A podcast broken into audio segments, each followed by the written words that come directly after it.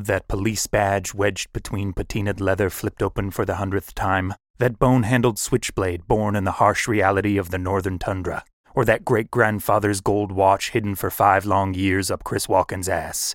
A character's prop is like their coat of arms. That definitive detail that delivers more history, more humanity than any amount of exposition could ever achieve. It is backstory, it is philosophy, morality, ambition. It is what gives a character life in its most honest, elementary form and it is the prop master's job to analyze and create this honesty, to help embody a character as thoughtfully as that of the cast themselves. And as our guests for this episode discuss, the key to building a believable prop lies in good research and better preparation, that it is the meat and potatoes that make the meal, that the recipe for truth is all in the details.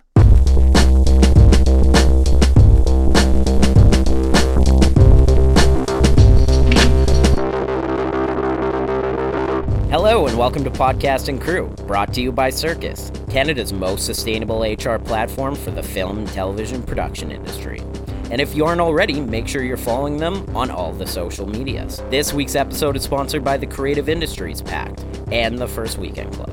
We are filmmakers and film fans interested in the jobs and philosophies of the film industry from the view below the line. My name is Scooter Corkle, your host for Podcast and Crew, joined by my co host and producer, Corey Orban. Today we are joined by Aaliyah Naiman, daughter of the dynastic prop making Naiman family, and a kryptonite wielding prop master in her own right. Best known for CW hits like The 100, iZombie, and of course Smallville. It's a bird. It's a plane. No, it's Naiman. Oh boy.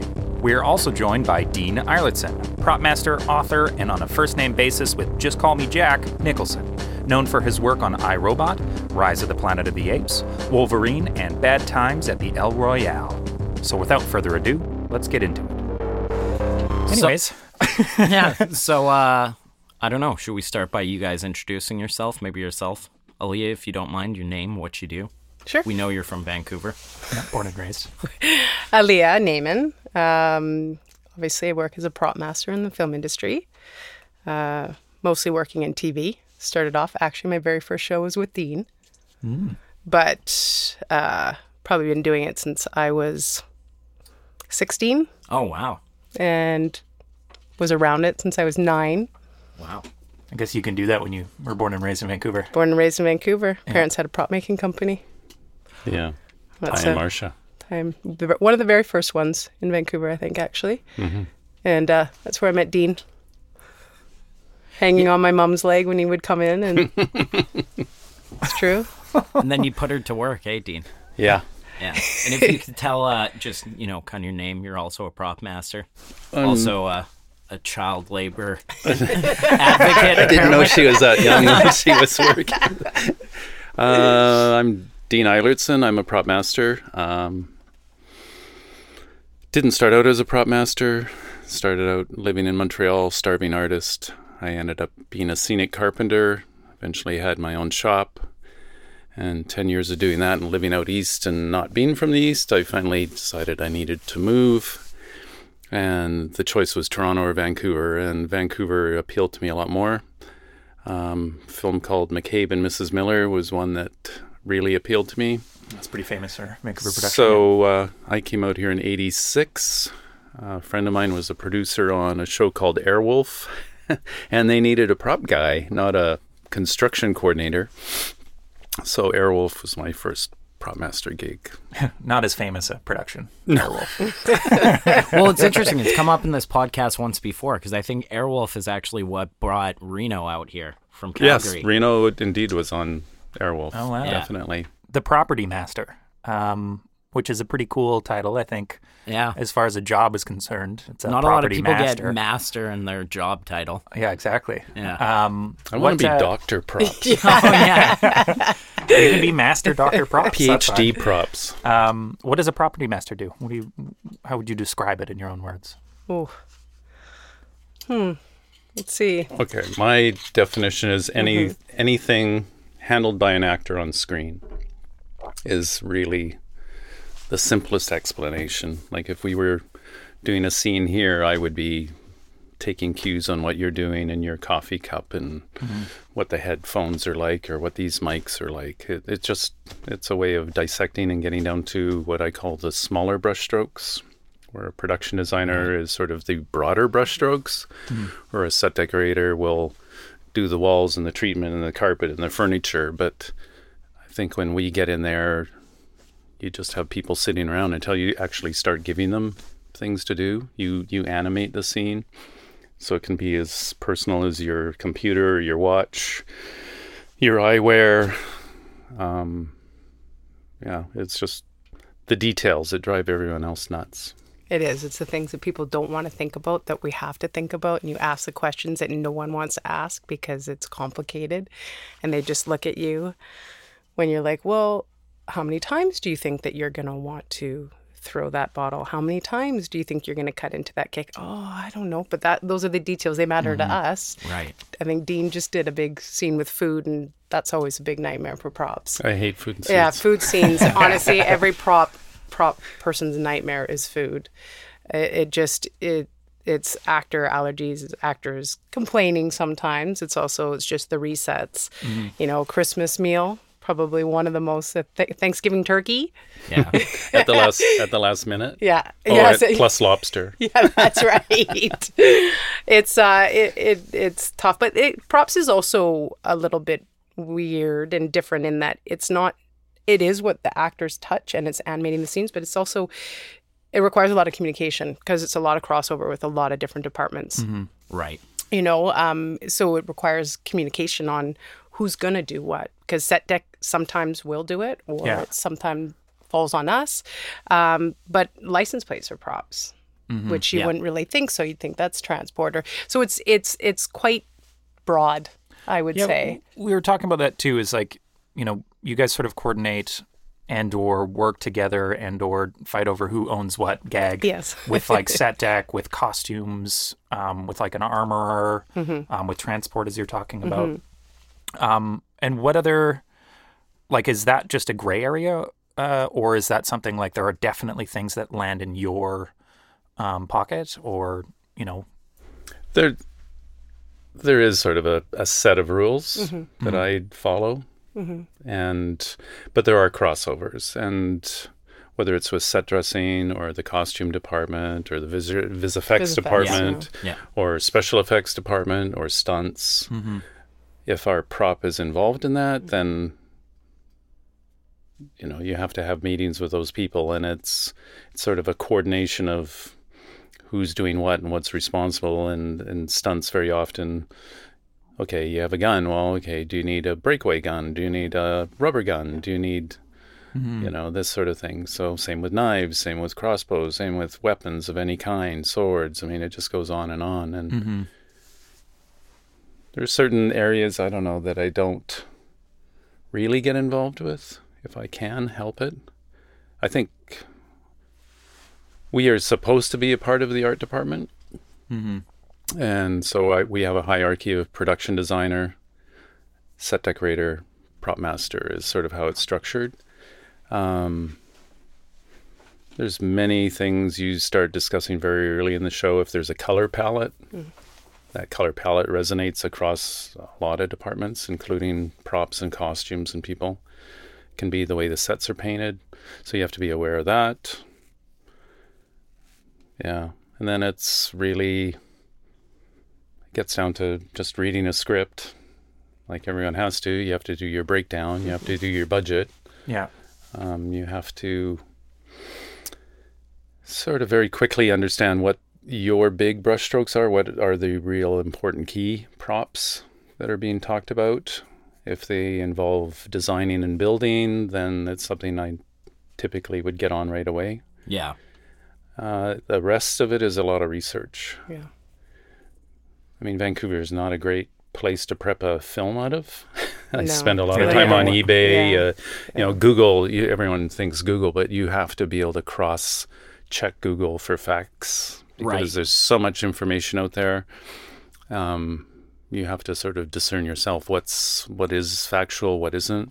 Well, and maybe that's a, this is a good time to get into that. Like, what does your research process look like if you're doing a period piece or if you're doing something like maybe a sci-fi piece and it has to be of that cohesive story world? actually just speaking of research i actually have always thought this and i've always wanted to say this to dean because dean really did train me in this. Hmm. Dean was the first prop master i worked for. And i'm really grateful that it was dean because his attention to detail has always been spectacular. And i remember and this was research when we didn't have internet and you actually would go to the library and you actually had to do and there's research companies you could reach out to that would now it's easier obviously with the internet. Mm-hmm. But eh, dean would research everything and it was incredible um, and it was a lot harder then than it is now Oh, yeah. I, I mean truly Like now, it's you've got the internet, but Oh. then you had to. Do, do Oh, you, you- hire somebody to do that research for you, or was that you on the ground, boots on the ground doing it? No, yourself? no, it's combination. Yeah. I mean, if you start a show and it's supposed to be based in Seattle, well, the first thing you're going to do is buy a Seattle Yeah. Yellow Pages. yeah Because you're going to be dealing with Seattle based businesses to get Seattle kind of things, right? Whether it's the takeout coffee cup or the cab tops for cars or hmm. getting in touch with the police department to try to get pictures of what their uniforms are like. Yeah. Because without internet, you haven't got that. Yeah. It's funny that you went with the yellow pages too. Is like obviously it's the yellow pages that you would get first. I would never think. Well, that. but that's what we did. That's, That's what we what did. was. Now Yeah. it's the internet, but back then, like as a buyer, you would you would look in the yellow pages. Yeah. Like you would be looking and you'd cold call companies and Wow. you'd be looking. It was it was very different than Mm-hmm. it is now. In some ways, I would say almost now maybe a little bit more difficult because expectations are probably greater. Mm. I mean, you know, it it also can benefit in that you have Amazon and you can have something here in two days if you can't find it locally. So it, Yeah. it but it I don't know. I think it's um Double-edged sword. yeah, a Yeah. little bit. Like I would say. one show, well, it was Reindeer Games. We were supposed to be Upper Peninsula, Michigan, and dealing with prison systems and Right. all kinds of stuff. So we, I actually found uh, he wasn't from that area, but he was close enough, and we hired him, and he was uh, from art department. We needed to know everything. Like, what are the gas stations look like up there? And Right. you get pictures back, and here's a skidoo at the gas station just driven off the road, of course, because it's Upper Peninsula, and they get dumps of snow during the winter. Yeah. And then the prison system, like getting in touch with the prison system and actually getting a manual sent to you that every prisoner is issued when they Right. go to serve their time, mm-hmm. and just getting down in those sort of layers. The granular details of the story world. Yeah. Oh, and what you're allowed to wear in prison, like no Right. camouflage, no colors that would associate you with gangs, no this and that. Well, Right. all of this stuff is in, in that manual. yeah. yeah. What uh, and is that a lot of that in the script already, or are you No. finding those No. details out and bringing them to producers and directors? Yeah. You're just like interior prison, Michigan. Yeah, exactly. And then it's like, okay, what does that mean? And Then you're like, oh, now we have to do the work. Okay, so Yeah. what does that look like? Yeah. What guns do they have? What belts do they have? What badges? I mean, that then turns to us. right. Yeah. Costumes is obviously a Yeah. huge one as well. With something like that, you'd work with them. But yeah, it's it's pretty much you read the script and then you do the breakdown. And the, I mean, obviously, some directors have very specific ideas of what they want. Right. Uh, sometimes they communicate effectively, and sometimes they don't. Mm-hmm. But other times you bring it to them, Yeah. and they're, it, it adds mm-hmm. to what they're trying to do. Yeah. you know, if they are trying to make it as believable as possible, and it it could be something they're sort of stymied with, and, and suddenly you give them the answer.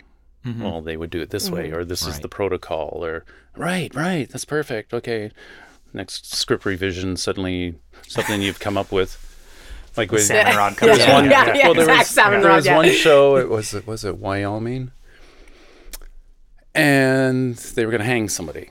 Okay. And so I'm talking to the director, and it's sort of like, okay, well, I've done a few period shows, and sometimes in the day there would be an executioner that would travel from town to town. Not every town has an executioner. right.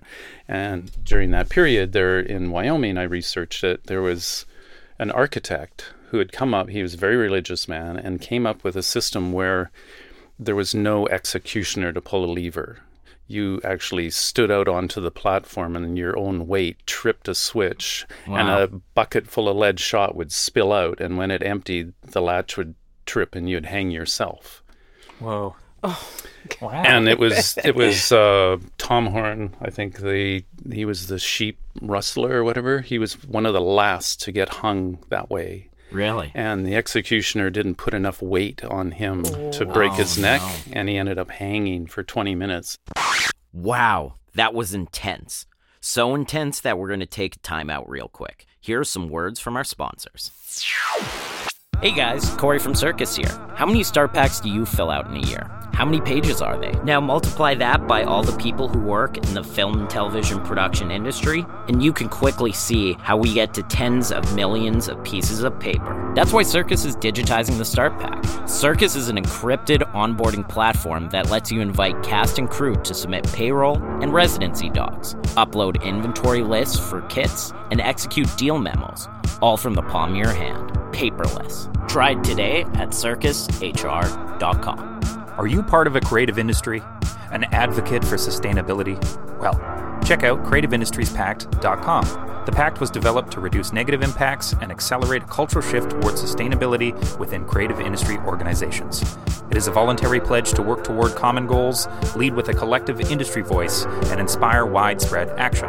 Facilitated by the Green Spark Group. Check out the good work they do at creativeindustriespact.com. P.S. Circus is a signatory. Do you love supporting Canadian cinema? So does the First Weekend Club, which focuses on the first weekend of a theatrical release. And you could join them. Sign up for your chance to be in the know about Canadian films. You'll get access to exclusive giveaways, video interviews, invitations to special members only events, and much more. The best part? Membership is free at firstweekendclub.ca. So join the club and become a Canadian film champion today. Hashtag Canadian Film Love. Am I right? That's hashtag CDN Film Love. What what were you having to do the Hangman news for? That was uh, the Jack Bull with uh, John Badham directing. Right. Yeah, but who is the news for? That's that's really what we want to know. John Cusack. Ah. We won't talk about why you were taking over the uh, the news wrangling. Um, Probably being a sailor, good at knots. yeah, really. Hey? I think that that there's an interesting piece here too with the, the collaboration between departments, and even talking about that, like that's probably within the stunts realm with a lot of the rigging, but then you're potentially putting the noose over some of that rigging, or how did that work? Yeah, the well, the the noose itself, the stunts and and effects had wound a, a wire down the triple twist of the the line itself, so they had a pick point and a harness. Mm-hmm. So the big fear is you don't want it too much slack, otherwise you literally put the actor on the noose instead of on the wire, mm-hmm. and you don't want not enough slack so that you see where the pick point is and you give away Yeah. the gag. Mm-hmm.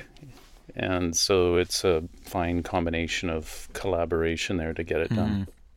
Yeah, and I, I guess kind of going back to the research process, um, I find that really interesting. Is you know what does that collaboration look like between departments when you are doing when you're bringing certain research on you know the noose of this case, um, but then working with you know art department and their research and working with special effects makeup and their research. Like, Or hey, you set guys, deck, your chairs are wrong for the period. Yeah. well, Well, just how is everybody sort of bringing those research They elements should. to the table? not everybody does, but they should. Yes. Yeah. The the conversation about the hanging process on that show I had had with John Badham directly, and he said, "Well, that's you know, do some research on this. Let's find out what it's about." So I come hmm. back and tell him, "It's Wyoming. This is how they did it. We're in the right time period. This is how they would have been hanging this guy." And so then I had to make that public to the art department, who had already built the gallows oh, oh. no. Oh. and I sort of got cussed at for opening my mouth, and I'm sitting there going like, "Well, I'm sorry, but I've got three weeks prep. You've had six weeks. Yeah. I'm sort of embarrassed that it's the prop guy that having, is having to tell you this already. Yeah. You should have been researching Yeah. this yourself." And known. Mm-hmm. Yeah. So I don't know. It's not a personality contest, but Yeah. you do try to get along with people. Yeah, I guess that's the Yeah. gray area too, right? It's like the you know you have six weeks. You're still in the art department technically, Um, and there should it seems like the the research that's going there there should be somewhere that you give everybody all of your research elements just so everybody knows the different options and things like that. It just seems silly that it would come in so late. There should be, but it doesn't always It doesn't exist. work that way. And you know, there's some art departments that are just stronger than others, and lots of times I think you, you know, if you have specific ideas, you are spearheading it, and you kind of just have to do it yourself. And Mm-hmm. lots of times, we have more direct communication with the directors than. I mean, production designer has a lot of obviously direct. Um, Right. Art Right. directors, depending on the art director, not so much Yeah. you know. Um, but Dean and I also come from Dean's in feature, more feature world, where I'm more television, which is also quite different. Right. I would say the whole research. I mean, art department, you do have to rely on a f- fair bit more, I think, in TV because it's so quick and it's the turnarounds. Well, and I mean, in a television context, you would think that the production designer is the mainstay of the series, as where the director is kind of acting as a guest. Yes, but much. when you're when you're on, you know, they typically say features are a director's medium, as opposed to an Definitely. executive producer, showrunner medium. So that dynamic would be. You're like you as the props master in a way on a television theory series would be more authoritative over the props than a director who's directing one episode. Definitely. Yeah. Definitely. popping in and out. for sure. And uh, specifically on the one I'm on currently, that is definitely the way. And I don't, I don't find that unfortunately the directors in TV do have a lot of say. They Yeah. don't because it's usually under a larger umbrella and there's a larger sort of look that is set out.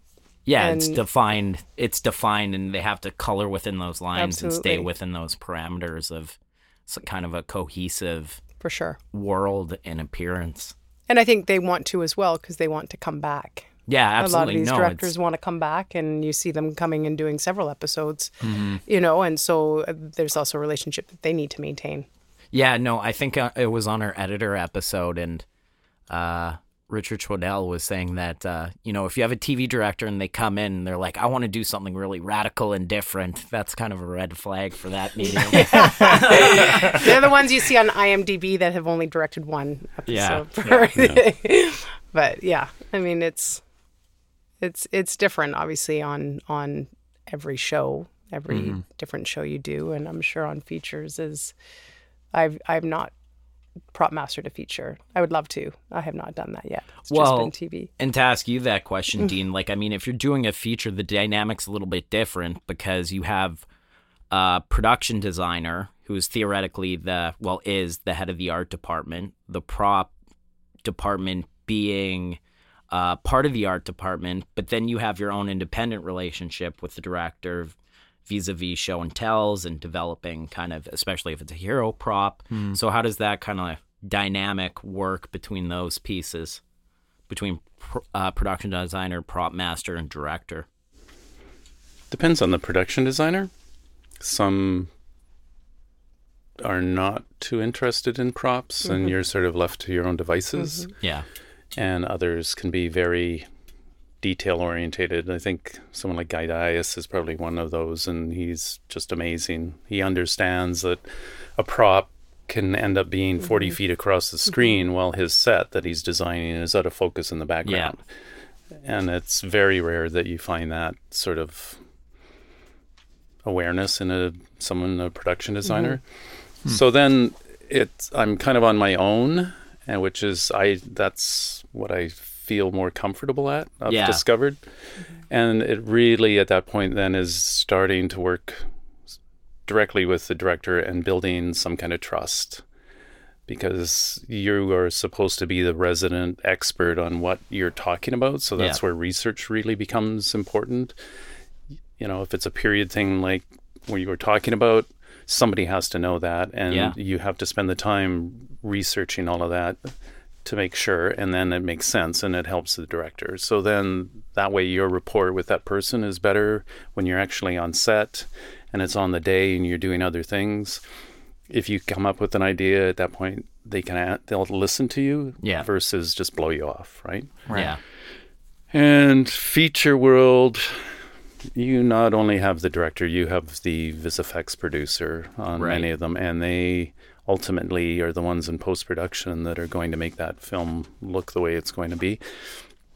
And they end up being as powerful Yeah. as the director.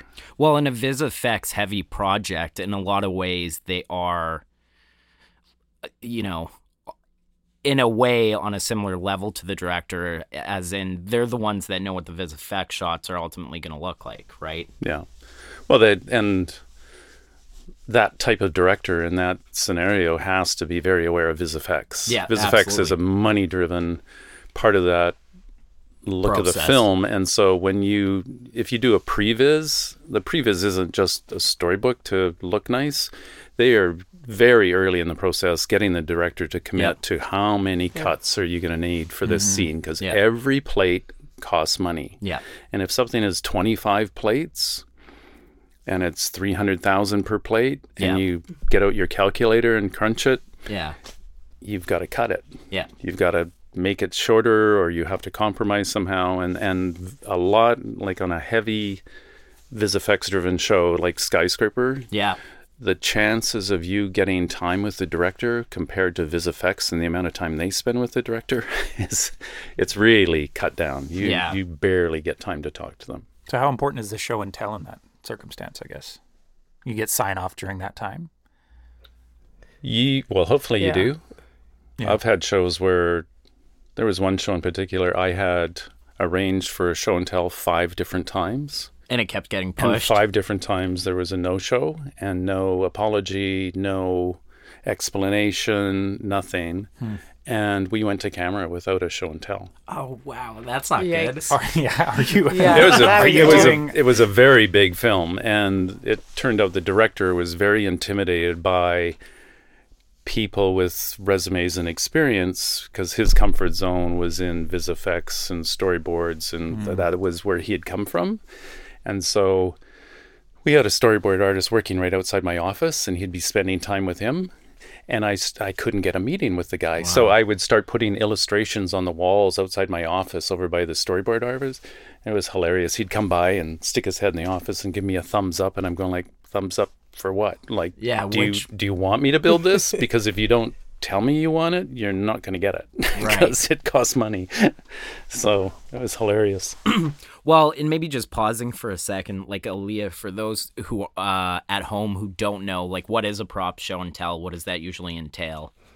Well, basically, so as you know, it starts with the breakdown of the script. We figure out obviously all the things that are going to be required, but the way I do it is you, it's your time, obviously, with the director that you Right. get before you go to camera on TV because it's such a quick turnaround. It's usually the day before you go to camera, so there's not a lot of room Yeah. if they don't like something. If it's a big build process, then that will start at the beginning. Yeah. And then I hire an illustrator to do the illustrations, get that in the works because the vendors on that time frame need as much time as they can get. So that's what I'll concentrate on as well. Obviously, first is the builds. And then all the smalls, they don't really worry me as much. Yeah. Um, But I always have at least three options for the director to choose, at least three, four usually. Um, and we walk through all the scenes and all the props required, and the director will choose. That's where actually usually the director, if it's not the builds, the builds usually go to the producers and Right. The EPs of the show. but the smalls like that, the director will usually choose, um, and and then I used to have to always photo and send it down. All the options would Yeah. go down and send to LA, but uh, luckily on a lot of the shows lately, they're all up here, so I don't have and to that's for clearances. for clearances. Yeah. Clearances is a huge part, depending on who you're working with as well. Um, currently, the clearance process is is a bit of a nightmare. well, and do you I'm want to talk about that a little about the clearance process? Yeah, how that I want to hear about it. Uh, well, usually I will try to create just from scratch because on all the shows I've been on, that nothing will clear basically. Right. So and so the fine line for me because I hate when you're watching something and it looks like a prop. Yeah. So that's where you do if you are using your art department in house, you really hope that you have a really good graphic designer Yep. who does modern, good looking, uh, you know, graphics, so that when you're when you're watching, it doesn't bump that oh, Yeah. it doesn't actually say story. chocolate bar Yeah. instead of Hershey's or Yeah. you know, which lots of times I've been on shows, so I would normally farm that out to somebody else. Um, I also prefer to be a little bit independent in props and not always rely on the art department for that reason. Um, they're also really busy, and props sometimes isn't the first priority. Well, Obviously, no, they've it- got you know they've got a lot of other stuff going, but the problem is is that in TV as well, when there's a look that's been developed, they want to keep within obviously that that look. So sometimes when you shop out independently, it's trying to find a balance between still keeping a cohesive look, but Yeah. maintaining your own sort of vision as well. Um, I find a lot of the production designers that I've worked with aren't really interested in props, and I don't. I've often tried to figure out why that is, and I think it's because they don't understand them. Right. I think really that's what it boils down to. They have a lot of stuff, obviously, that they are thinking on a larger mm-hmm. scale, and props. It's the little details. It's the little details that really do make a difference, but that people really don't want to think about. Well, I, I really- remember I was speaking to a production designer one time, and they were talking about decision fatigue, and Yeah. like the idea of Yeah. having to decide every drape, every chair, every every color, and then you're adding a whole bunch of layers of Mm-hmm. details, like granular decisions about. I could see how for a person that could become overwhelming. Mm-hmm. Absolutely, yeah. It's like thousands of questions that you're it- answering all the time. It is. Um, And and I'm okay with that once it's been like, okay, then you run with it. Then just you know, just do it, run with it. Then that's great. Yeah. Because it's- do you prefer that autonomy? I, I do. Yeah. I do. I'm getting that from both of you. Yeah. You both prefer to be in control and not have Yeah. to sort of answer to somebody outside you, of the you work you work hard to director build a trust, Mm-hmm. and then you you deliver, and they see what you're capable of doing, and at a certain point they back off. If Yeah. if they have been trying to control, it's probably because they don't know who you are, or they haven't worked with you Mm-hmm. before, and so there's a proving ground for a while. Yeah. Are they still appro- up- approving things like at the same time, or are those going just straight to the director and producers and I'll copy them. Yeah, I copy them as well. Gotcha. Yeah. Okay. Yeah. And do you do you find that there is communication often when you do copy them, or is it just like, oh, good, that's happening, and that's what they're thinking? I think they're relieved actually. I Really? honestly, Yeah. I think Okay. most of the time, The- honestly, they they need to be copied so that if they're asked by the director or anyone else Mm. that they are aware.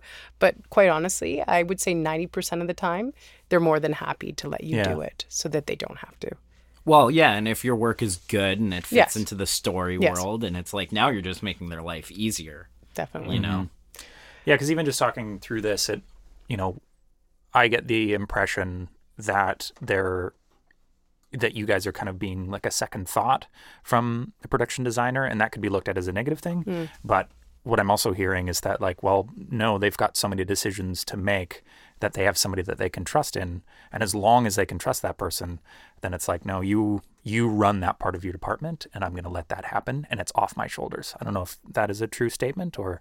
Is that it is, per- but you know when it really bites is when you're you've worked on a show and it's up for an award, Yes, and your yes. production designer is nominated, and they share the award with the set decorator, No mention. and the there props. is no mention of props Right. in the show. And one in particular I did a few years back really hit home hard that way. and no mention of props. Oh no, No. Hmm. There really never is.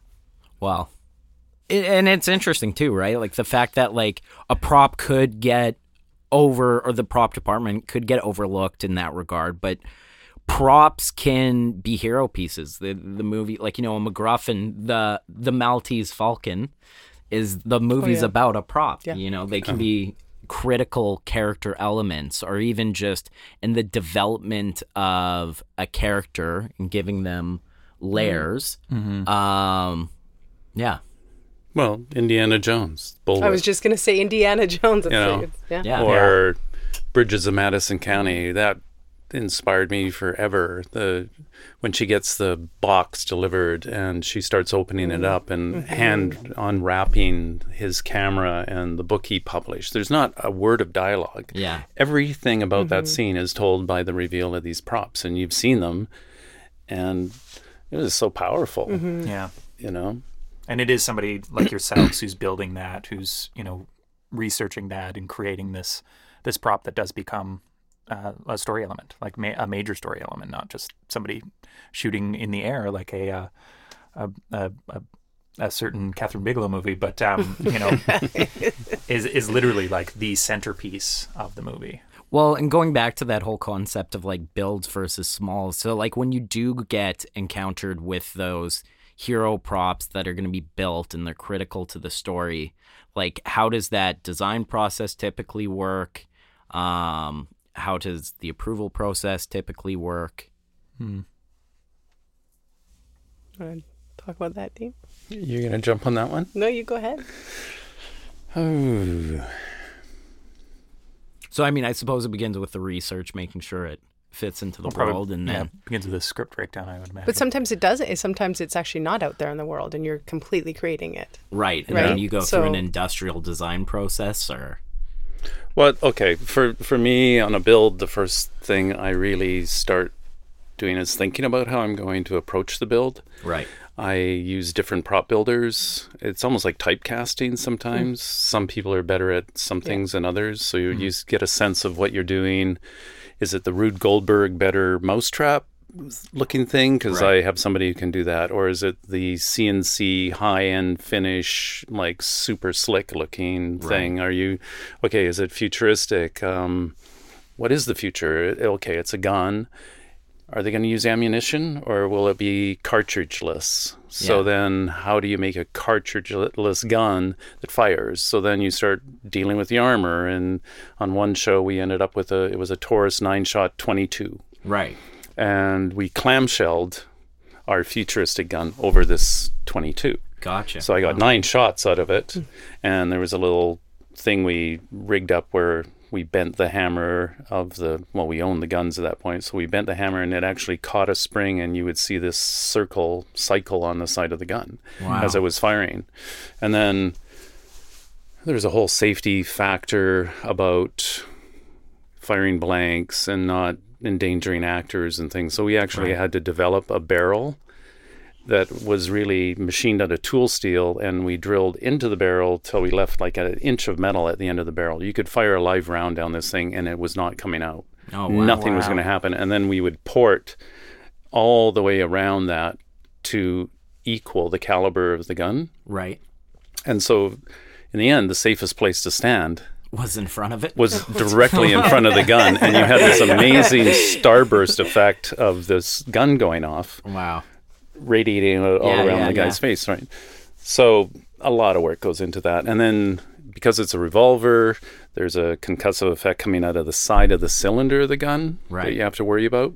So depending on how much you're using them, it came to a point where I took the clamshells and I went to a non-destructive company to test them.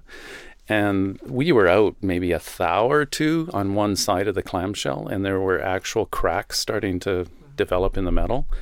And so we had to go to production and say we have to remachine these. We have to Oh, remake them. no. wow. Wow. Well, it's an insurance It's thing as safety. well. Yeah, it's yeah. total safety, right? But it's all these little things you have to be worrying about when you're Yeah. you're kind of really pushing the edge of the mm-hmm. envelope in this sort of gun blank thing going on, and you you really rely on the armors and their knowledge and the shop we deal with they have this one guy he's just insane he's like a savant of gunsmithing mm. and what a great person to have in this industry to Yeah.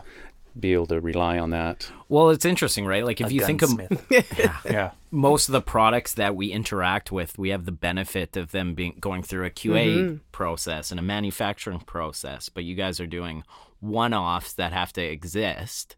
And then maybe that's could you tell us a little bit about your parents and what they did, Aaliyah? Uh, they so they definitely filled a void of film and television. Because they were actually prop makers. They were prop makers. I oh would from s- the time i moved here in 86 they were the shop Clan of the Cave Bear, I think, was probably one of their first productions. I think. Oh, Never Cry Wolf. Never Cry Wolf. All Wolf, of those. yeah. That They- would have been. So, but they they did breakaways. They did rubber casting. They did breakaway Everything. glass.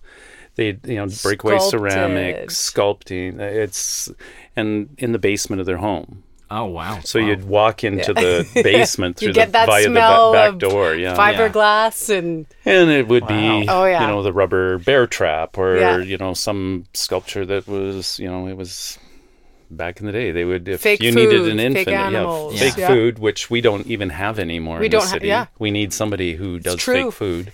It's so that's true. a business opportunity out It there for because they just were- I that mean- out there for any, any well, they're they're they had a suckling pig that was used on so many shows over the years when there was food scenes, like a big buffet scene. I don't even know where it is now.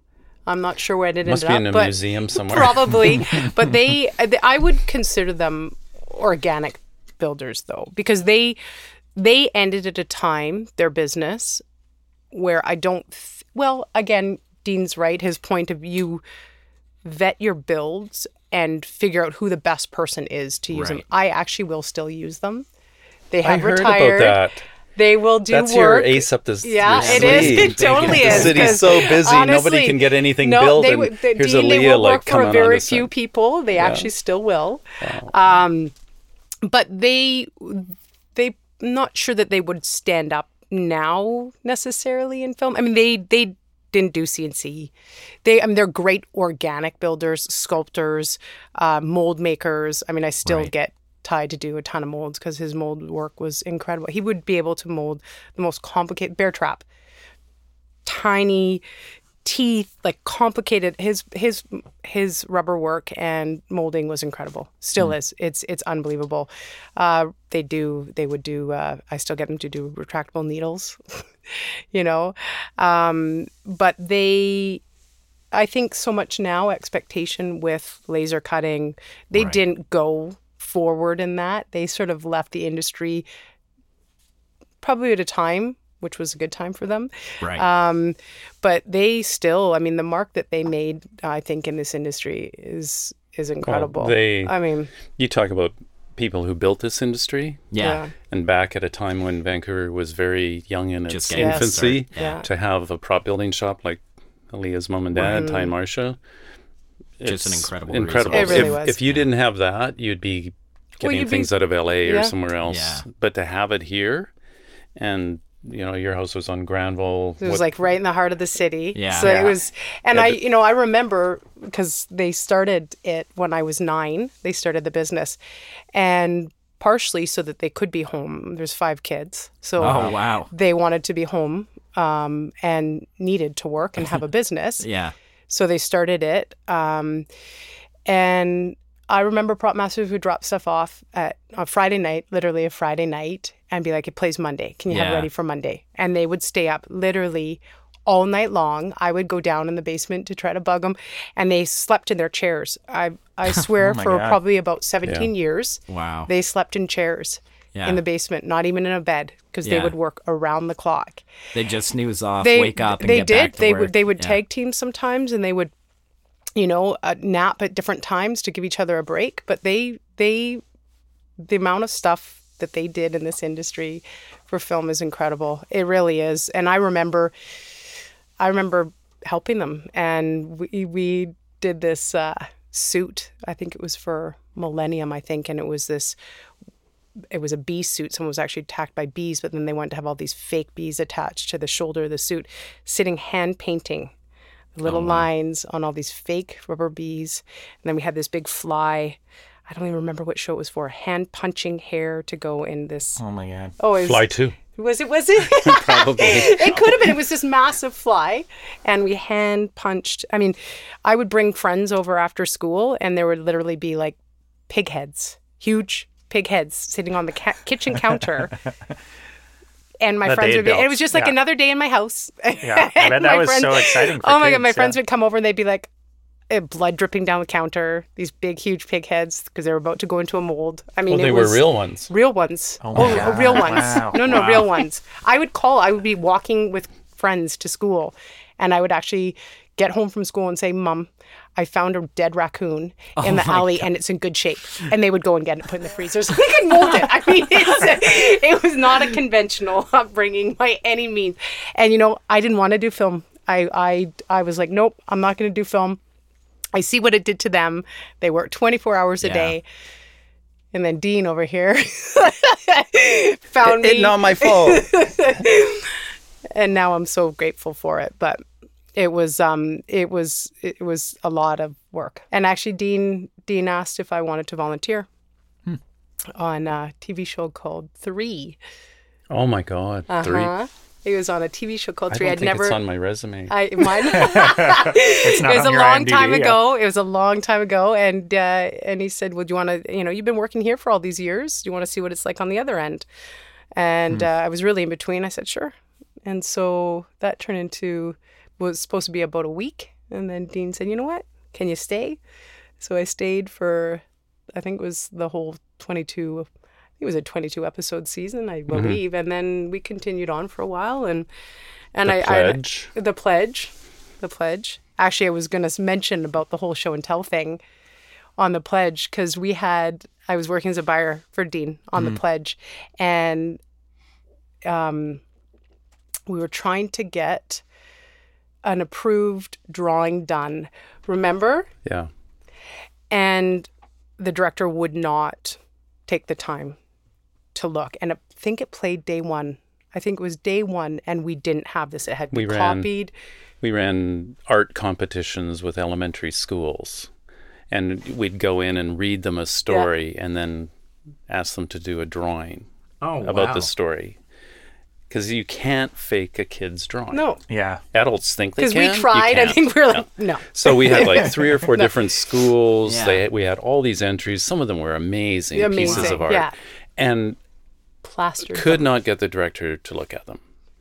And so we just started putting them up on production every office. wall in the production office. So All he over. had Really? to literally walk by them to just even get to his office. Yeah. And that still wasn't working. And then it was Bill Groom, the production designer, who finally said, "Hey, we, you know, we got to make a decision." So he helped him narrow it down Right. and then we got to the one he chose but it was like yeah but i want the car bigger and i want the man taller so i had to go to the family and Oh my say God. here's Yeah, your prize yeah. money Yeah. but could you please get her to draw it again Yeah. Oh only my God. with a bigger car Oh, yeah. and a bigger So well it was you're a, art it was actually the directing a- clu- it was it was a very important prop because it was the clue to the this little girl The in the story is murdered and Yeah. there's this guy who's uh, lives in the area that has maybe done it before and it was jack nicholson was the Just Jack- retired yeah. cop who took promised the family he would find the murderer Yeah. and um, it had a story to do with porcupines and this tall man and a certain kind of car oh yeah and yeah it was a real important drawing it was and the best part out of the whole thing was we had the drawing, but and the day we go to play it, you showed up with all this show card yeah to mount it on, which makes sense, right? Right. yeah I hadn't even thought of it, Yeah. Yeah. and I think we went with pink yeah because it was a little girl. Yeah, right? yeah. But it was brilliant. It was just absolutely that last little piece that needed to Yeah. happen to make it like totally legit. Mm-hmm. And Aaliyah just shows up on her own with all this show card on the truck, and I'm like grabbing the show card out of her hands. Oh my god, this is amazing! Yeah. and then I remember to- actually I remember that too because I didn't get a credit Aw. in that movie. And I remember Dean, actually, you went to see it and you called me after and you said it was a real shame you didn't get a credit. I sometimes you get you do Yeah, your name shows no, up or no, not. I've- yeah. And I think because talking about the little details, I think I made that little keychain that had her name on it Mm-hmm. that we placed. I don't think it was scripted. No, And then we placed it near where they found her body, and Right. it was like this. And Dean was like, "But it's the details. Yeah. Yeah. It's the Yeah. details. Yeah. It's like um, people. I always say to my onset, who's he's been with me for 15 years, Right. and sometimes he's like, "Aaliyah, you care too much about the details." I'm like, "I'm always going to care about the Yeah. details. If I stop caring job. about the details, I don't want to do it anymore." Yeah. you know, because it's those little things. It doesn't seem like a lot, but they're the little things that I think sell it, Yeah. Totally. and I enjoy it. Well, like, I think moving to a different conversation, very similar though, is you know the details of creativity, Mm-hmm. um, sort of that relentlessness to solve a problem too. Like, what what is it that what kind of person is a prop master? What kind of person becomes a prop master? ooh, you tackle that one. It's a big question, but it's I always mean, one besides that I'm very the daughter in. of props Yeah, makers. exactly. Yeah. yeah, exactly. Besides being Well, a part of a legacy, I mean, the part of the job I like the most is the research and the prep. Mm-hmm. And to me, prep is the most important time of the film. Yep. To me, if I haven't prepped properly, then the rest is just a like a tsunami wave waiting to crush me Yeah. if if I don't get ahead of it. So I need that time to get the trust of the director, be a part of rehearsals, be in those meetings where things are being discussed. So you're part of what's helping drive what this project is about to become. And it's the layering. There's, like I say, the the scripted props, but then there's that next layer mm-hmm. where you get the character, and it's okay. What are his sunglasses? Yeah. Mm-hmm. What is the watch? Mm-hmm. What is the pen? Yeah, You know, Ray Bans isn't written into the script. No. but- or maybe he wears aviators, you know, Oh, whatever yeah. it is, right? Or maybe you've worn Ray Bans on too many movies, and it's time you try something Yeah. else. Yeah, exactly. Yeah. and show them those options, right?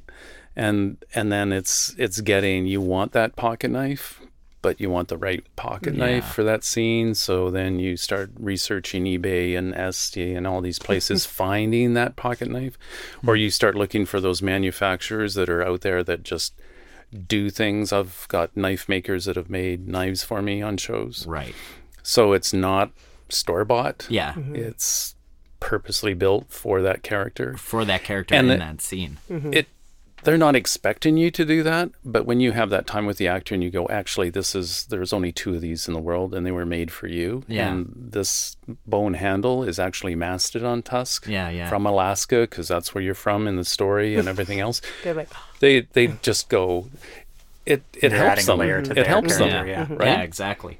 Well, that's like that's a cliche for actors, right? Like that it's like, you know, dressing the character is part of getting and so props being an element or extension of that, right? Well, for sure.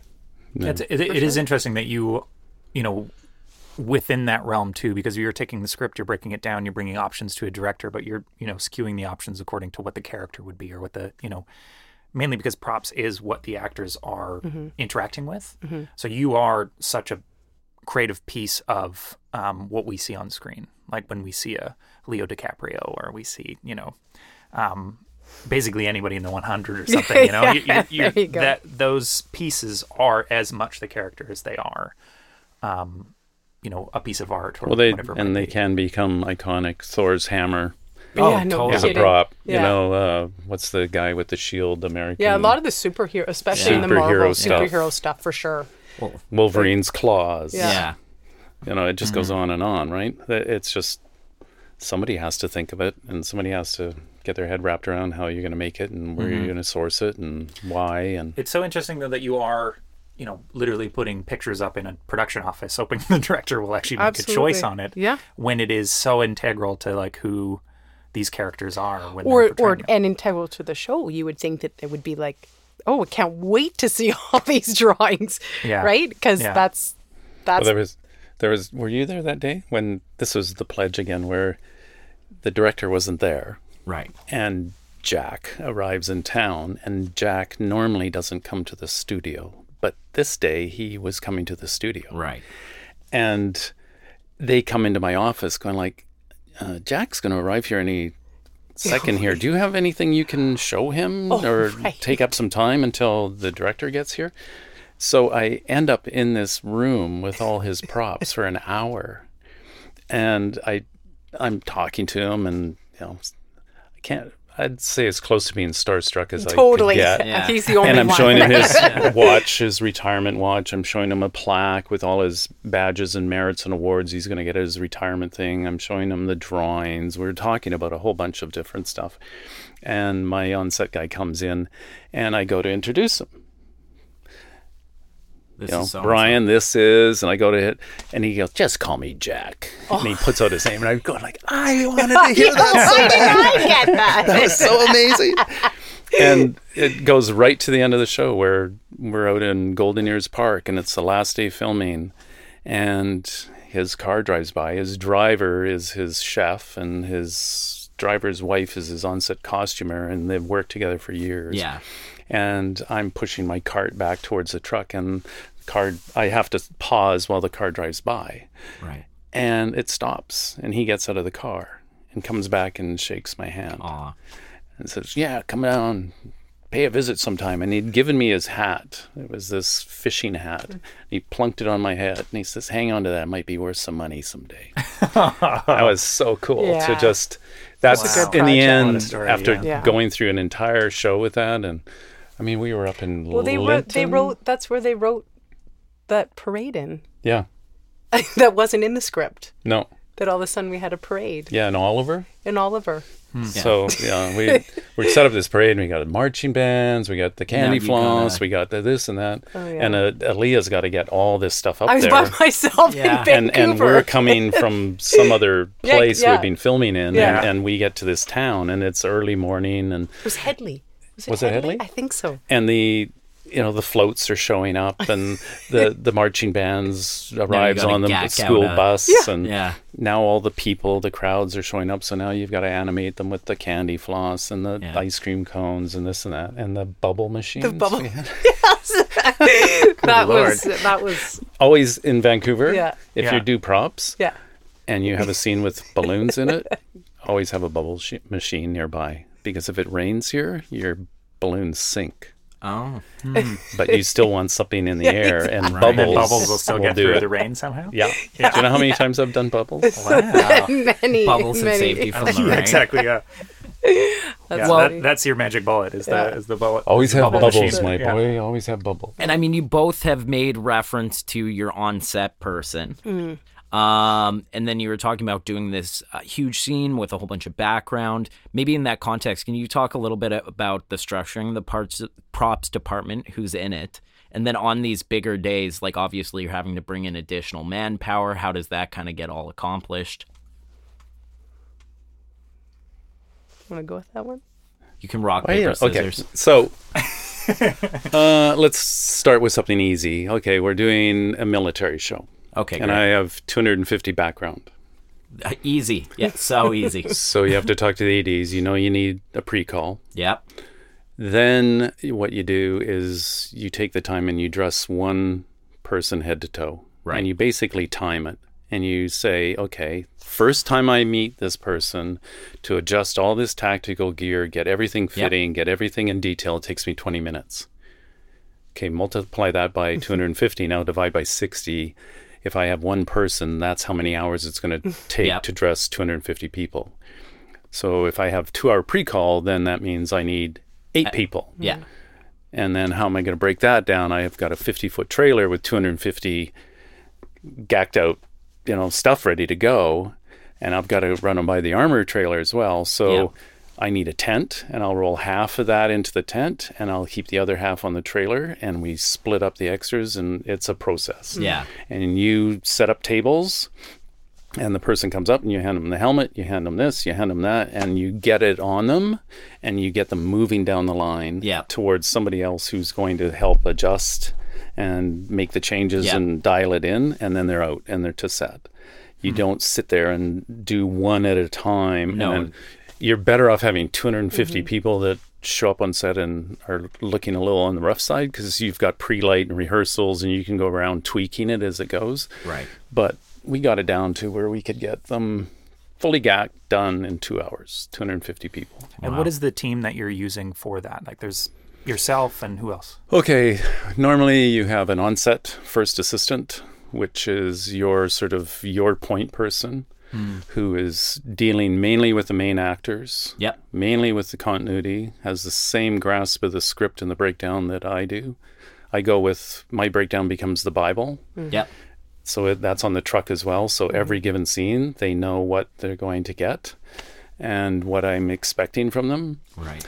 And then you have what is called a truck person, but that person is so important because our mm-hmm. department's so small. Yeah. That person is responsible for the truck and the organizing of the truck, reading the call sheet for the advance of the next day, making sure everything's pulled, has been touched. If there's something missing, there's that phone call that goes out. Are we Yeah. getting this stuff? Looking ahead and It's a really Yeah. important Yeah. position. And then Underlooked, you have a props person, which is in terms of pay scale the the lowest on the rung, Right. and that person is, well, in our case in our show right now, we have first assistant, truck person, and a prop person on set all the time. But when you do day calls, you call the hall, Yep. and you want eight people. Yeah. For these big days. Mm-hmm. Yeah, so then you get them out, and you have to spend time with them and Yeah. maybe they haven't worked with you before so you get them organized you say okay you're on this truck you're on that truck you're in the tent and you go through it, you process it, and then same in the reverse at the end of the day when they're wrapped. Everything's got to get sprayed because Yeah. they've been sweating in on all day, re-racked, recounted. Yep. Like you do your counts all the time. Yeah. You never Especially you never with get odd numbers stuff. You're Yeah. better off remembering 18 or 20 mm. than you are 13 or something like that Right. things break, they Yeah. need repair, and it's just a process. And you you just have to get it dialed in to a point that after a 14 hour day, the things you're having to do at that point you don't have to think about. Mm-hmm. Yeah. So the way I organize, say, weapons, if I have a rack of that can hold 50, but I only have 20 guns, we'll tape off the other 30 Right. So you know. so how when the rack is full, you know see. you're done. If if you have to sit there and count it so many x number of times, it just Well, at no, a certain point you you can't. You're, Well, yeah. You're even, also exhausted at the You're end of the so right? At the end of the Yeah. day, you, Yeah. it's even doing mistakes, like- DTRs at the end of the day, sometime I'm like, you know, if you go past like 2400 and you're like, then you have to do math, and then you're like, what? and that's not good. yeah, it's like so confused. But um, and then what about Offset, Aaliyah, and in the office, like what what what does that part of the team look like? Well, um, the shows I've been doing are traditionally super busy, very really prop heavy. Um, I have, um, I always like to have two buyers, and I usually try to go with a male and a female, just to. I usually have. Um, I like to have a female for like a lot of the personals and stuff, and then um, Ti- I've had Tim. Tim is has been with me also for 15 years, and he's great at the build. So he's my build coordinator, more than a buyer probably. right. Um, and then I have um, alternating on sets because in TV it's exhausting. So I do like to alternate so that my onset can. So two assistant prop masters, they can follow their whole episode. So they're there for all the prep. They come to the meetings with me. So they're aware of everything. Uh, they'll go on the survey. Um, and then I have a truck person as well. And I also have like a props assist is someone who's just sort of manages. Because when you get into TV and you're doing years of it, it's log, your lockups are huge. Your stock and inventory Yeah. is huge. You need someone to stay on top of it all the time. And that person knows exactly where everything is. Um, so it's usually about, uh, run about seven people. Okay. Yeah, because they might be calling back uh, an obscure prop from episode two that plays. Totally. And you need to know where that is. And Yeah. it's going to or come there's back. the you know? insert unit tomorrow, exactly. or there's Yeah. suddenly a Yeah. second unit or a stunt unit, and yeah. and then Do you, you have, have, that your- piece of kryptonite from uh, I think it was like exactly. episode Oh, season God. five, episode thirteen? Oh, yeah. all that went to archives actually. I uh, I also you know you hired your techs as well. You know you get your Yep. food stylist, you have your med tech, you have military tech, depending on Yep. what your show is or what scenes you're doing. Um, I really like to have a tech there for everything. I just think it helps with the actors. Um, it takes the onus off the onset who do- isn't necessarily An multi-talented. Yeah. in everything. I mean, they're great, but they don't have the answers to everything. So I think it's actually better to have always somebody there who's got that experience to be able to even poker tech. We had a big Yeah. poker thing. Oh, When really? You want, That's oh cool. yeah, Yeah. You want someone there who knows what they're doing, or billiards tech. I mean, Yeah. it's someone you can't know everything. And Someone who's interacted with Absolutely. these objects in a real well, and it's comfort for the actors. The actors can say, uh, work directly with them, and How would you're I hold always this? there. You're there to facilitate, but Yeah. your onset's there to facilitate. But you want to make sure that, that if there's any questions, that they've got the answers right there. Yeah, absolutely. And a- as a prop master, so you've you're on set, who's literally on set. Mm-hmm. Um, you've got your truck person and everything. Where are you? Where are you during these these times? Like, are you in the office? Are you on set? Are you like the where are you? spa, Wouldn't that be nice? at the golf course. Yeah. No, there are some. that there do are that. some course, that yeah. do that. There are Uh, some that do that. There was a time where, like a show like The Pledge, Yeah. we would prep and I would take it to the floor. So I would be on set, Mm-hmm. and I think traditionally, and they still expect that that the prop master is always oh, on set. But by the nature of the way things evolve now and how decisions are made mm-hmm. and how scripts are constantly being rewritten or how oh builds or whatever. I mean, uh, a feature film you've it's it's a long haul. Like Yeah. you take something on that's got a hundred day shooting schedule or something like that. There's things you're I tend to end up leapfrogging ahead of main unit. If there's something key that's been established that day, I'll go to set. I'll be there for that, and you know, make sure things are happening the way I had designed the gag to go. But there comes a point where after you've rolled camera and they're happy on it, I've got to move on. I mm-hmm. haven't got the time to sit mm-hmm. there and maintain the set and watch continuity and do all of the mm-hmm. other stuff, right? So in my world, I sort of tend to leapfrog. Yeah. Does that mean that you're more dictating things to other people and not as hands-on as, say, obviously an on-set person would be? But It is, and it, you're giving up a lot by having to mm-hmm. do it that way. Mm-hmm. Because mm-hmm. my passion for doing the job was I started as an on-set first assistant. It was a really good way to keep employed in this town because there were so few Yeah. people who considered themselves on-set firsts. right. And so I worked for a number of different prop masters, and it's where you really get to be a part of mm-hmm. the making of that film. Mm-hmm. And you can watch something when it's on the screen, and you know exactly what went on Yeah. at that moment, where mm-hmm. exactly you were. There can be a moment where my hand comes in from the side to grab his hand before the bullet hit, hits, you know, the squibs hit the couch or something, and he dives out of the way. And you're the guy that, that pulled him out on that take. And you've you've worked on set, and all this stuff is being choreographed together, and you create these shots that are just. In the end of the day, you can be exhausted, but you're also sort of really fulfilled too. Mm-hmm. Well, Yeah. you're part of the process. Yeah, You're part, really of the process. You're really there with director and mm-hmm. actors, and I mean that's The thrill of It- it. Yeah. What is I'm it that- really jealous of my on-set mm-hmm. 1st it really bugs me that they get all the glamour and the. But you can't do it. No, you you can't, can't. You just can't. There's just Yeah. not time to do it. Well, what, what is it that keeps bringing you back? That was like a as a prop master. Is it the the details? Are you obsessed with the details? Is it you know the just the I do like- intensity of the industry? I like the details. I like, I, I like the community of it. I do.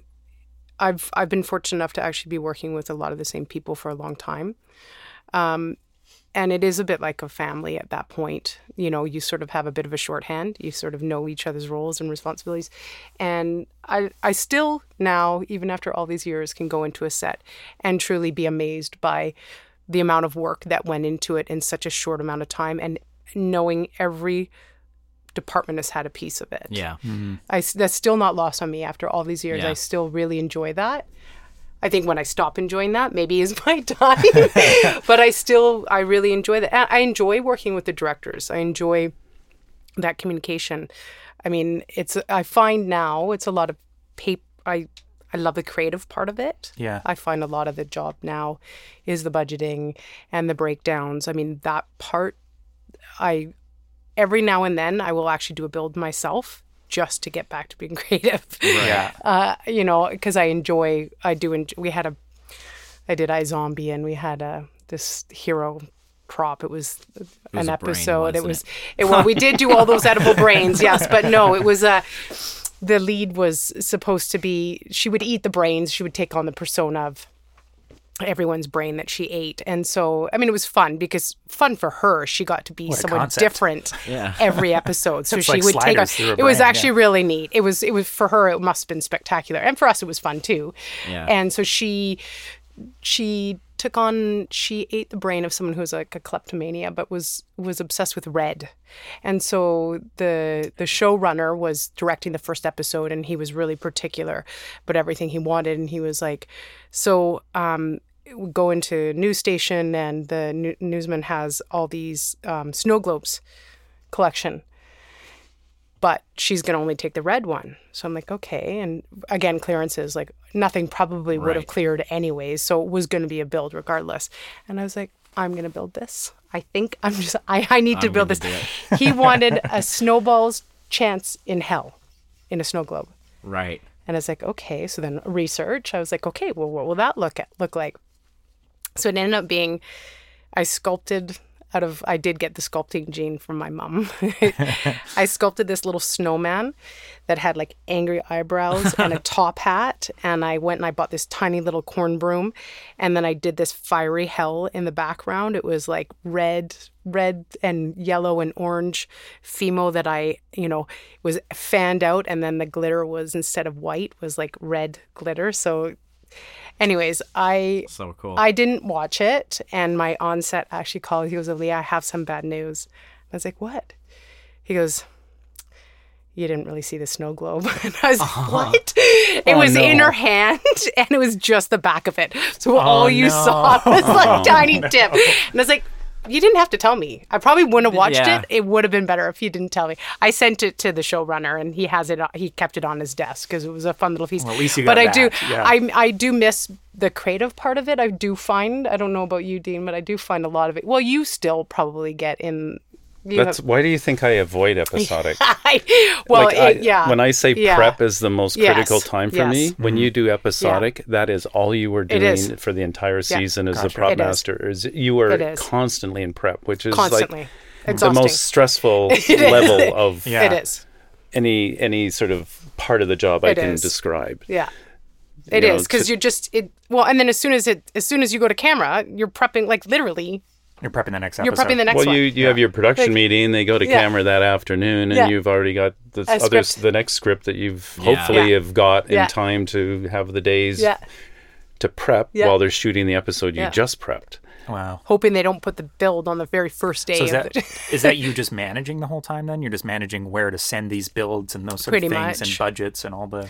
but I still like to do like uh, because I enjoy the builds. Probably because I was that was my Yeah, yeah. upbringing. I I like to be a part of that process. It's sometimes I definitely think I spread myself a bit thin, um, but I will kind of gather a bunch of ideas for the illustrator and just sort of put these packages together to send to him. And then we talk about ideas on the builds. Mm-hmm. The show I'm on right now is actually quite build heavy, which is stressful because there's usually like three or four big builds per episode when it's it's eight day turnaround. Wow. Can be a bit yeah, that is under the wire to get a custom. it is. I mean, it really is. yeah. Luckily, honestly, we have some great vendors in town who are spectacular. I mean, I, I, we, well, we couldn't do it. I mean, we get credit for it, which is wonderful. We, we bring it to the table, but they make us look great too. Our vendors. I mean, they really do. You know, It, it can be so busy in this town. You, Oh, it- yeah. it's like going to the bread garden and picking a number, and you're Yeah. standing in line Yeah. with like Yeah. four other prop Hmm, masters. who am I going to choose? and you, Yeah. you're looking around Yeah. the shop, and you you go like, nobody has a clue in this city that if one of these guys like hurts himself Oh, yeah. on one of these machines. You're going to shut down the entire town Totally. Mm-hmm. because we are all so dependent on them and their building, right? Right. It's So I think that's the second time in this episode that we've talked about fabricators and how needed Oh. they are in this industry. Yeah. They so those are. listening at home, if you can build Oh, stuff, absolutely. there's an opportunity here. Absolutely. And you know, people can be territorial of their builders as well course they could, as yeah. well. Yeah. Right? Yeah. I I do like to sort of it's hard because when they're starting out, you want to be like, okay, you should use so and so because but then they get popular and busy and you're like, okay, just don't forget me. Yeah. don't forget that I've passed your name around. you know, but it's it it is I, I definitely think there's a need. I would definitely say that there's a need in Vancouver for sure. there's a need and there's I've the trouble with the need is it's the spaces, it's Yeah. the Yeah. cost, Yeah. the Well, sheer overhead expense. Yeah. of Yeah. running a shop here Yeah. in this town. And if somebody opens a shop and takes three, four months to try to get on their feet, Yeah. it can usually do them in. Yeah. Yeah. Hmm. And now some of the builders, they're well, Langley is starting to get a lot more work. I One builder in think so, particular yeah. has left New West and moved out to Langley Yeah. because there's a business there Yeah. and they don't have the same overheads. Yeah.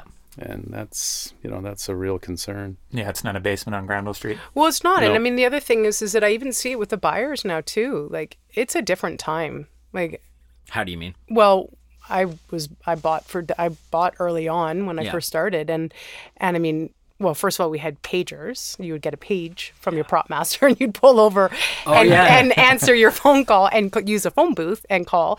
You didn't get texts on the road. Yeah, and- um, but traffic wasn't what it is now congestion wasn't as like it literally for what it takes now for for the buyers out on the road. I mean, I think they can do half of what we could do at one time just based on traffic alone. Right. Truly, Well, Second Narrows Bridge. you know, Yeah, yeah, yeah. Okay, so It's you're crazy. in a production office in Burnaby. You get to work in the morning, Yeah. so coming east is easy. Yeah. You don't even dare No. head back to the North Yeah. Shore until like 10, 11 o'clock. yeah. Yeah. And then you've got a window of three hours. Mm-hmm. Yeah. And if you don't get what you were going over there for and get turned mm-hmm. around and back across the Yeah. bridge, then you're in the gridlock going back, headed the other way. yeah, Like, I never you really have to map it. I never really hmm. thought about that, but that's that's so true with a, a position like buying. Oh, like yeah. it's like the production office location can actually critically affect their workflow. A hundred And it's percent. like A hundred probably not something producers or, or PMs consider when they pick a production office. They're just mm-hmm. looking at like or even the amount of time, and you know, the, the amount of know? prep you have before you go to camera. Oh yeah, and how much your buyer has to get done Oh, within it's those it's days. a hard job. I mean, people don't people think, oh, it's a great job. I just get to sh- go shop for a living. It's not that. No, it's really pressure, not. yeah. It's a it's a It- tough There's job. a lot of pressure, and if you make the choice, okay, I'm going to hit New West first Yeah. because there's that antique store, and I think I'm going to find what I need there, and you get there and it's not there. then you're like, Well, yeah, no. now I you have to start looking at Oh, yeah. where's the next What's stop I have close. to get to. Yeah. How am I quickly can I get there? Because now I've just wasted this time.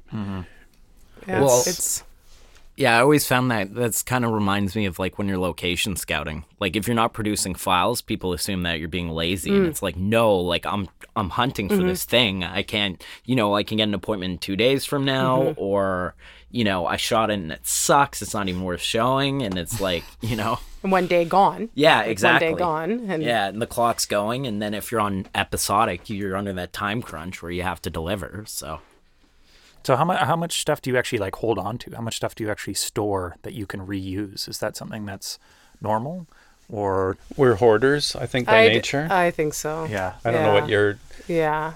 my house was purpose bought so that I could have my lockup in my house. Oh, okay. And the logic was when you're paying that overhead for a lockup yeah, versus using that same money to carry a bigger mortgage, Yeah. it made more sense to work for mm-hmm. myself that way. So bought a house that in terms of square footage is 3600 square feet but we live in 1800 square feet my wife is a costume designer so she has a lockup and i have a lockup so you guys both live in a lockup. and the things the things I tend to hang on to, okay, period stuff mm, especially because what it could take to find that piece mm-hmm. versus now holding on to it. I probably in my lockup I probably have seven big bins, but if it's a period show with those seven bins, I'm already out of the gate and I'm Right. I've got a good start. And then the other things I hang on to are oh, silly things. Like I don't know how many fake magazines I have for dressing Yeah. SWAT vests and military vests. I've probably got I don't know, twelve hundred.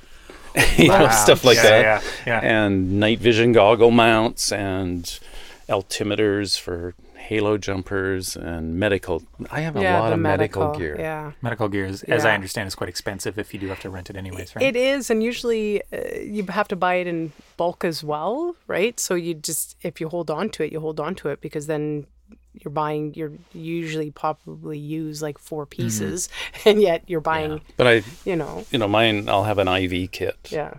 So everything I need for an IV, Mm-hmm. Whether it's the retractable thing, if you want to see go in, or the butterfly bandages, or this or that, it, that's all in a kit. And then I'll have the other kit for EEGs or something. Mm-hmm. So I have all the plant-ons and all the wires and everything else. Everything's labeled that sort of way. I have a huge collection of badges because they're they're expensive to get mm-hmm. and they're time consuming to get. So I've got like 22 FBI badges. I've got CIA. I've got U.S. Marshal. I've got Washington State Police. I've got You've Seattle RCMP? Police. I've got no, I don't. No. But I, you know, and pilots, airlines, mm-hmm. yeah, like all their pins. So Yeah. I've got one of those, and I've it just the things when I start a show, I can quickly go into my lockup and start pulling Yeah. stuff I know I'm going to use. Commonly used. Check off those boxes, Yeah. and then you're not in such a panic when you start Yeah. something. It always blows my mind how much stuff uh, props people have and like what they have in the truck. Oh, yeah. I think it was actually on a show with you, and we they like added a dog for background that day, and, and the ads are like, "Do you have a different colored leash?" And then the props person is like, "Yes." And it's like, "What do you have on?" I You have know, six. like- yeah, what would you like? What? Like, what sort of bottomless It's pit? true. Yeah, It what, is a what are those bottomless- trucks oh, like? yeah. I mean, they're like kids' playgrounds, but for adults. Like, what what's in there? Just everything, Oh, anything. gosh. tools. Well, you need to be able to solder and you know. Well, you have your and- tool package, Yeah. absolutely.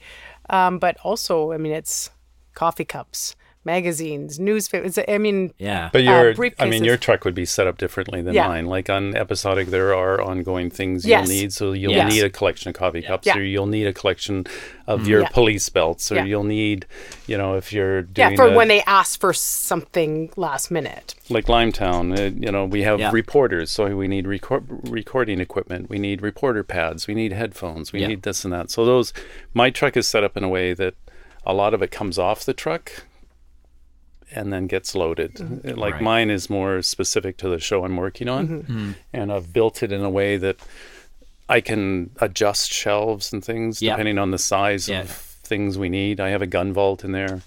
You walk on any prop truck, you're going to be exposed to fake money, fake ID, fake license plates. You're going to be exposed to all kinds of things that most people shouldn't even have their hands on. Yeah. Yeah. it's like a it's it's and it's that doorway, and you see it at circus or you see it on set. And it's like a doorway, and it, behind it is magic. Like Yeah, every time I've been on there, yeah. and there's usually like a little puff of smoke coming out where somebody's soldering something or something. Like it's such a mysterious place. It is. I mean, it it, it, it definitely is. There. Uh, well, you have to be, especially when you're on the road. You have to be prepared for everything. You Yeah. don't know what you know. When you're a studio show, it's a little bit easier. You probably we're largely studio now, so you have a big lockup that you could work largely out of. Mm-hmm. Um, but in lots of shows are How road many, shows. how many chairs do you have on your truck? oh God, I have twenty two. Well, that's a good segue, like because props gets props props get straddled with a whole bunch of oh. weird mm-hmm. things Yeah. that you mm-hmm. wouldn't really think of. Like, how do you guys feel about props chairs? Or like Good. director's chairs, like director's chairs. Or chairs. excuse me, director's chairs. yeah. Go ahead, Dean.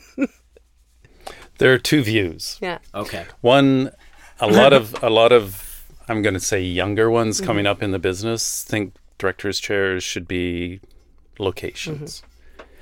And my point of view is some days directors' chairs are the only thing that'll employ me. If mm-hmm. we have a, a Yeah. blue screen day, they still need chairs. Yeah. It's also it's a time where I can put a chair out for an actor, and it might be the only time during the day I talk to that person, and I go, "Do you want your ring and watch?" And Yeah. this is what's coming up, or what about this scrapbook we're talking about? You have a chance, or the script supervisor. Well, we rely so much on a script supervisor professionally in terms Yeah. of continuity, and things as a respect for that person's position. Of course, I'm going to give them a chair. Right. And, you know, I look at these people and it's like, okay, what would you rather be doing? Like picking up 200 sandbags from mm-hmm. that back alley at mm-hmm. East, East Hastings and schlepping those around? Yep. Or taking that dolly down that cliff in Yeah. that mud and the rain? Or carry a few chairs? Yeah. Everyone has a crappy job. Mm-hmm. Yeah. And I half joke that it's in my will that I want to be cremated by a pyre of my own director's chair. but it's it's I like making the chair back. Yeah. Yeah. Which Mm-hmm. Yeah. and those are Yeah. part of the, the they're part of the show. Like it's well, like, it is. Yeah. It's a crew gift. Mm-hmm. It's part of the aesthetic, the feeling. I mean, it's not seen in the show typically, but like it is part of the. Mm-hmm. And it's yeah, it's a pain. That part's Well, in coming as a locations person about that argument of like props versus locations, because there are some props people in the industry who are like, oh, that should be a locations thing, which is like, you know, and it's not even about the work of carrying or placing the chairs, but it's like, do you want the chairs that the cast and your director sit on to go into the same van Yeah, as the that's garbage, good- right? good like point. it's, it's like that's the reality, right? It's gonna get garbage juice on it if locations juice. does it. Garbage juice. yeah, and we all know garbage. juice. Yes. That's the worst part, yeah. What what's what's interesting too is you know using that as an opportunity to talk to cast or using that as an opportunity to talk to a scripty or something like that. And and, and doing the same thing in the office where you're putting up pictures literally everywhere. So somebody can give you a thumbs up about something you don't know what they're thumbs upping about. Um, it's so interesting to me that when you think about how important the props department is not just to the running of a set, but to the actual like story and the characters and the and the creative process of what that story is being told. Um, that all that work still has to happen just to get people to get eyes on your stuff. Oh yeah.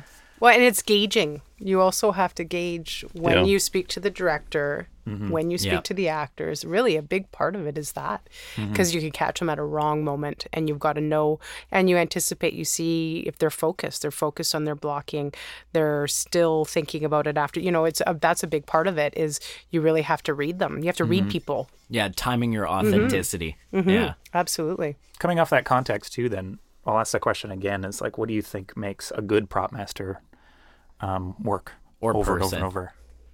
Well, I think. I mean, Be a people person. props master specifically. I mean, I was gonna say what makes a good onset. I find is Say like somebody who works in props. Yeah. Well, you have to be be able to think quick in Yeah. on set. Like you you really have to be able to well anticipate for one and anticipation's huge. a, a- a huge um, be looking ahead be thinking ahead as i said my onset I, I, I, i've watched him watching set and i can see him watching the director watching the actors and you see the focus and you can see he's i could see the wheels turning Yeah. you know i can see he's thinking okay what's he going to ask for and he's there he's there Yeah. and he's got something he can see the hmm. direct like it's it's a big part of it and not everybody has that skill Yeah. not being able to get not getting flustered is a huge one there's a lot of onsets i think that really get flustered if something's asked for that's not prepped which that happens all the time you have to be able to just yeah, I, I find the fluster, that frustration comes from not being prepared. yeah Yeah. yes. They haven't prepared to Yes. go in to Yeah. begin with. They didn't read yes the work the day before. They didn't look through the call sheet at wrap that night and mm-hmm. and talk to the say the truck person. Say, mm-hmm. okay, how are we doing this tomorrow? Mm-hmm. This is going to be first up, so this is what I need for rehearsals. And I mean, anticipation for me. If I build something, it's sure they sign off on it. Mm-hmm. Now, what I start worrying about is how many different ways is this thing going to mm-hmm. bite me, and where's it going to Yeah. break, Totally. and Yeah. and what Yeah. glue do I need standing What by, and do we have the proper charger, and do we have enough batteries, and do we mm-hmm. have this and the that? details. And it may never happen, but at least you're ready for it. Yeah. If you're not ready for it and it suddenly happens, then you're going to be in a bad place. No, I And think being on a film crew, it's kind of a competition to not being the person to hold the bag of shit. Yeah, That's totally. like slowing down the Totally. process, right? totally I've seen Totally. it where Yeah, if yeah. somebody, if you're on a crew and somebody there's a weak link, how quickly other departments oh, yeah. will start distancing Yeah. themselves Yeah, from yeah. that department Totally. until that department's just a standalone yeah. deer in the headlights, just about to Yeah. get shot between the eyes. Yeah. and they probably had it coming. Yeah. Is No. part Yeah, I guess. I guess even just to answer my own question there too is like the the what I'm what I'm hearing at least is like attention to detail mm. and being not just detail oriented but detail obsessive mm-hmm. um, really does make a, a prop person in general. i think so i mean an organization is huge Yeah. organization is huge mm. i think like Well, you go in some trucks and oh you don't know how they get the job done. Yeah. My truck, it's totally Mm-hmm. there are rules, and it's I guess that was from working in a scenic shop. At the end of the day, you put tools away and you Mm-hmm. sweep up. So the next Yeah. day when you come in, you start your day fresh. You don't come Mm-hmm. back into that mess, and at that 18th hour, you know where the screwdriver goes, Mm-hmm. and you know where something has to go away. There has to be organization in that truck and it has to be organized in my world anyways in a way that if i have a day call i can actually look at you and go okay go into my truck on the left side Yeah. past the vault Yeah. Third drawer from the bottom you'll find the walkie talkies or you'll find something else mm-hmm. right Yeah. i know the truck well enough and I, I get new people in the truck they're not allowed to reorganize my truck Yeah. they can personalize certain things mm-hmm. but there's a certain way that truck's laid Like their up name tag on their drawer, and that's about it. that's about it. because it, it's and I think it would be interesting if, as as prop masters, if we actually got together and organized something like that. So when that day call gets on the truck, it's There's not a new truck yeah, and not actually, that's- organized that's- Oh, that's like kinda differently than the last truck you were on. Yeah. It's like they're universal all the transition. same. That Yeah. that it's like this It is where would this sort goes. of make sense. It Yeah. would actually. Like you get into the, onto a grip truck or an electric truck Or a camera truck. or yeah. a camera truck. Yeah. They are laid Yeah. out in a certain way, right? They are, yeah. But everyone We- on a well, everyone truck because there's such different Yeah. ways and Different shows, personalities I guess, and too, right? shows Yeah. and Like my favorite test for a buyer is we need scissors. Okay. And they'll go out and they come back from the dollar store and they got a pack of four different size scissors and here you go. And I take the pack and throw it in the garbage. and I was like, what? And I said, we're professionals. yeah. just like everyone else. So I don't need the set of wire cutters that are going to break in my Yeah. hand. I need the $50 pair that are going to last a lifetime. right. Yeah. If I ask for a pair of scissors, I want a good pair of scissors Right. because our job is just as professional as anyone else's job. Mm. Right. And the tools we use just have as to important. reflect that. to that point too then um, how do you look at being a prop master is it is it a passion is it a job is it a lifestyle like what what is it it is a pa- I mean, I don't think you could do it for that m- those many hours a day if you mm-hmm. didn't have passion for it. I don't think you could do the commitment. Mm-hmm.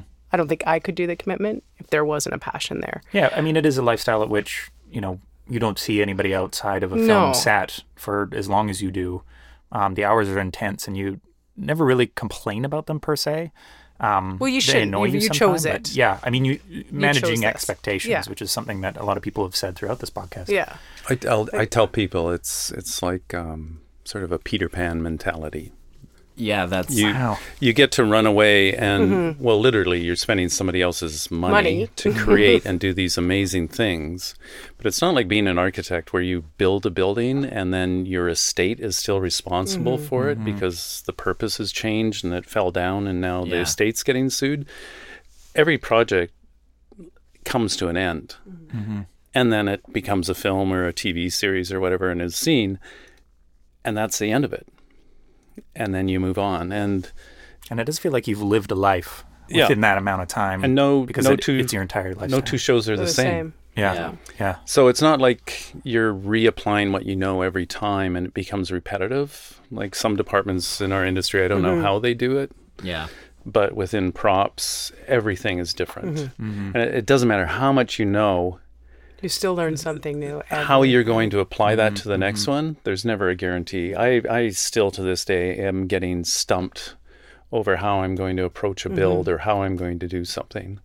And it's you you're equipped, you you have a lot of experience, you have a lot of tools to to apply to it, but to sort of now have to come up with another idea of how to approach it because the demands have changed, the ideas have evolved. Uh, it doesn't matter if it's a futuristic film or a contemporary or a period thing. It's things have evolved and things constantly change and things get better. Mm-hmm. Mm-hmm. I think in a lot of ways, you look at prosthetics, makeup, mm-hmm. makeup effects, Yeah. what they're able to do. We'll put that in our world Yeah. And you look at how high def the cameras are now. Yeah. There was a time you could do something out of mm-hmm. Fimo clay and paint it gold Yeah. and call it a period Yeah. button. Yeah. You can't anymore. Yeah. Because that on the screen is just as vivid as anything else. Yeah. Hmm. So, yeah, it's constantly evolving. But evolving. I think that's where the thrill comes from, though, is that you are always learning and growing in it. You know, I I don't think I could do a job that I was doing the same thing over and over. I always knew that I wouldn't be able to do that. Yeah. So I think a part of the the appeal of this industry for me is that every project is different, and you get to learn something, mm-hmm. and and you always. Even if it's a useless fact, you always learn Yeah. something new, especially with the research. The amount of stuff I was joke with my buyer. I'm always like, "Oh, we're gonna be like Cliff Clavin. Like when we're in the loony bin together, we're gonna have all the useless knowledge that we've learned over the years in film that we really probably never needed to know, but Yeah. we'll have some interesting conversations. Mm-hmm. you know, I mean, we- I, I call mine fear of failure, yeah, yeah, is probably yeah, the other side. yeah, because it hmm. you can get you can evolve to a certain point and you've pushed your limit but then the next one comes along and is even more challenging and you wonder how far you can push it again. Right. or you get challenged with something like a real dark film. Hmm. And you have to go there. Yeah. Hmm. mentally you have to go there. And uh, there was this one hold the dark out in alberta and i talked to the production designer and went this is really dark. Yeah. Are you sure you want to go there? Like, really?